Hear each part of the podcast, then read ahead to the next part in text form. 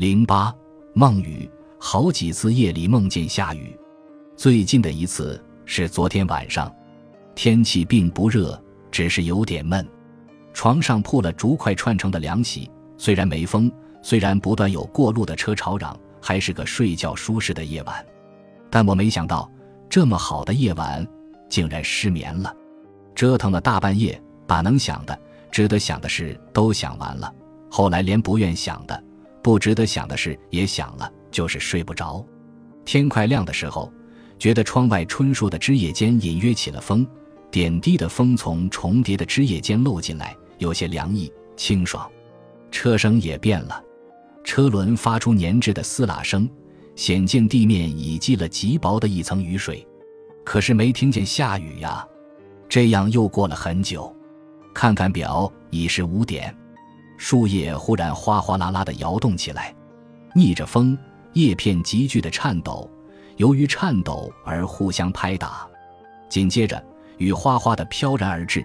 风的凉爽一霎时淹没了所有的房间和空间，我惊喜莫名，轻轻跳下地，走到窗前。路灯像个烂橘子，昏昏地闪着。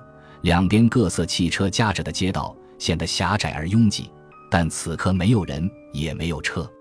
我细听，没有任何声音，眯着眼对准了街灯看，哪里有什么雨？难道是在做梦？不是一直睡不着觉吗？怎么会做梦呢？以前有一次也是这样，那次梦见约集了几个朋友去爬山，到了山顶，阳光灿烂的晴天一下子黑云密布，片刻之间，大雨冲着人恣意的倾泻下来，山上无遮无拦，我们又措手不及，顿时被雨打懵了。短暂的沮丧之后，有人忽然大声唱起歌来，而且很奇怪，他用外文唱，我们听不懂他唱的是什么，不过够豪放的。虽然如此。衣服湿透了，迎风挺立，身上不免阵阵生寒。不知怎么的，忽然意识到是自己一个人在屋子里睡觉，可是确实有人在唱歌，就在这里，就在身边，就在床前。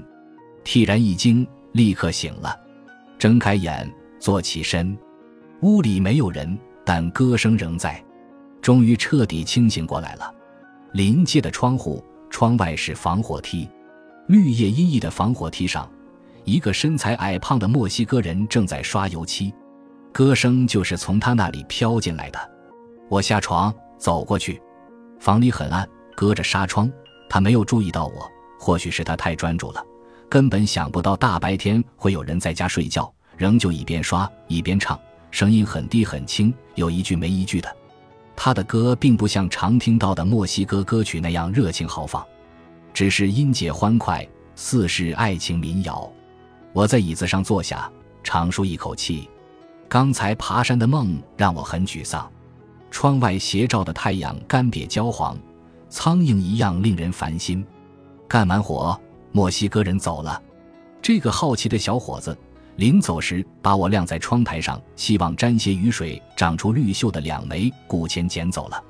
那是两枚最普通不过的古钱。但对于他应该很新奇吧？雷布莱德伯里的短篇故事有一篇，从今以后永远下雨的那一天，写的是沙漠里的一个小旅馆。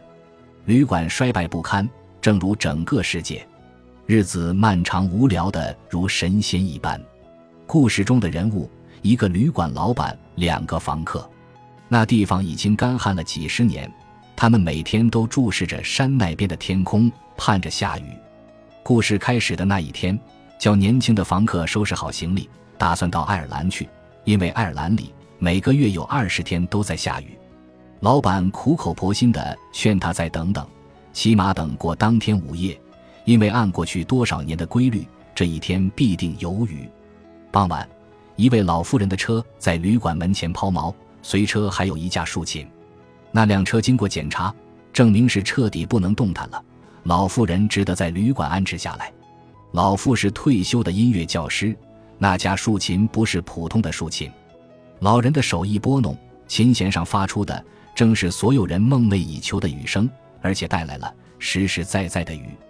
我一直喜爱布莱德伯里，他的很多故事，仅看标题就够迷人的，如《一百万年的野餐》《世界的最后一夜》《二四年的夜会》，内容也绝不会让人失望。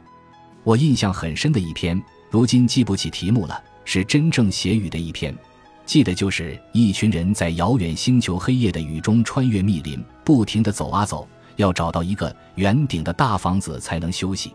黑夜漫无止境，丛林漫无止境，那淅淅沥沥的热带雨也漫无止境。大概就是这么个故事。我想不起来，我着迷的是故事中的什么？要猜，只能是雨。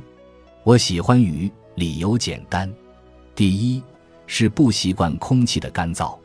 从小生活的环境温润多雨，长大到北方，皮肤、嘴巴全都不舒服，尤其是秋冬两季。第二是来美国后新染上的花粉过敏症，从五月到七月初两个多月的发病期，喷嚏不断，双眼红湿，只有下雨天气才好受一些。但从前喜欢雨，并不如此复杂。很多人都写过，古人爱听风吹白杨树的声音。因为那声音像极了雨声，盛夏的夜里听，顿生凉意；初秋时候听，觉得一种快意的萧瑟。古人爱在墓地周围栽种白杨，看到白杨，不免兴起人生无常之类的感愧。刘宋时的萧慧开所住斋前本来花木很美，他偏要尽数铲除，腾出地方种上成排的白杨。他的说辞是：人生不得行胸怀，虽寿百岁。犹为妖也，等于把住处当作活死人墓。再后来的雨打芭蕉、雨打枯荷、雨打梨花、雨打纱窗，意思就小气多了，倒像是为赋新词强说愁似的。一个人能在枯燥的生命中常常梦到雨，是可喜的事。雨的象征再明白不过，水润泽万物，养育生命。有了水，即使是在布莱德伯里故事里的沙漠。只有孤独的四个人，生活也终于可以忍受下去。二零零四年六月，